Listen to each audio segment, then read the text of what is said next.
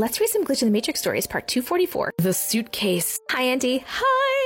I have binged your videos and absolutely love them. As someone who has always believed in and experienced glitches in the Matrix and paranormal activity, I really hope this makes it in a video. Oh, hi. It is.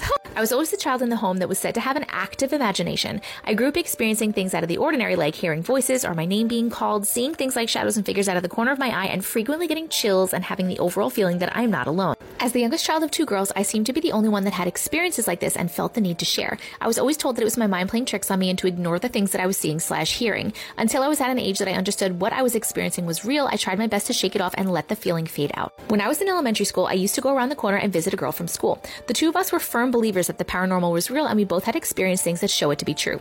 Her mother was somewhat of a hoarder and her basement, aside from being plain creepy and haunting, was full of piles of objects and keepsakes, most of which being very old toys, baby clothes, and household items all seeming to be quite dated and old. In one of the spare bedrooms down the stairs under the twin bed kept in the corner was a locked suitcase. Her mother refused to even open the suitcase for us. She always had a concerned or uncomfortable look on her face anytime we brought it up, but we were so curious we persisted and asked relentlessly for her to unlock it and show us what was inside. Hmm. I always had a terrible feeling anytime I was in that room and anytime I slept over we would sleep in the basement right next to the door leading into that room. I would often wake up in the middle of the night to the sound of someone talking and the spring of the twin bed moving like someone was laying or sitting down on it. One day she finally gave up and took us down the stairs with a key and pulled out the suitcase. Is anybody else like really excited to see what's in the suitcase? As she was about to open it, her behavior changed immediately and she seemed to be entranced and zoned out, not responding to either of us when we tried to get her out of it. Her eyes looked lifeless and her grip on the handle of the suitcase was weak because she was shaking.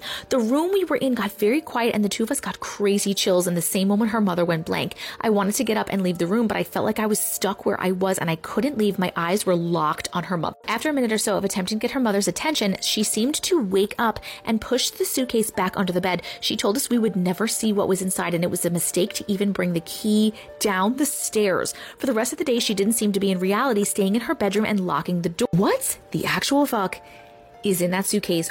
What the fuck? The suitcase wasn't the only thing in that house that gave me the creeps, as her mother had a closet door in her bedroom that actually opened to a staircase to the attic. Nope.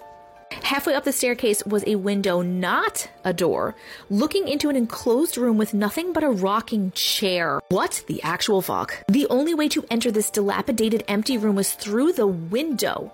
Her mother also never let us up that staircase, so the only chance we had to check it out was when her mother left us alone for an hour to go get groceries. Don't, don't check it out. Don't do that. Don't, don't do it. My friend took me into her mother's bedroom, opened the attic door, and took me up the stairs to the window. We both had a terribly eerie feeling as we took each step and eventually got too spooked to stay any longer. We felt so scared being alone in that house, so we ended up running out the back door and making our way to the driveway, waiting for her mother to come back. After waiting in the driveway for a minute or so, we heard the loudest blood curdling scream from inside the house, but absolutely no one was home. I decided I didn't feel comfortable being in her home anymore after that, and many other scary experiences I had when visiting previously. I haven't talked to that girl since elementary school. Are you kidding me right now? Oh my God. I feel like that story was a whole bunch of suspense and then there was no end to the suspense because we didn't see what was in the fucking trunk and we didn't know what was in the fucking room and we didn't know what the fucking voice was. This is just, this is gonna bother me. This is gonna bother me so bad. I have, I have chills and this is gonna bother me not knowing. I need to know. I need to know. Uh, oh my God.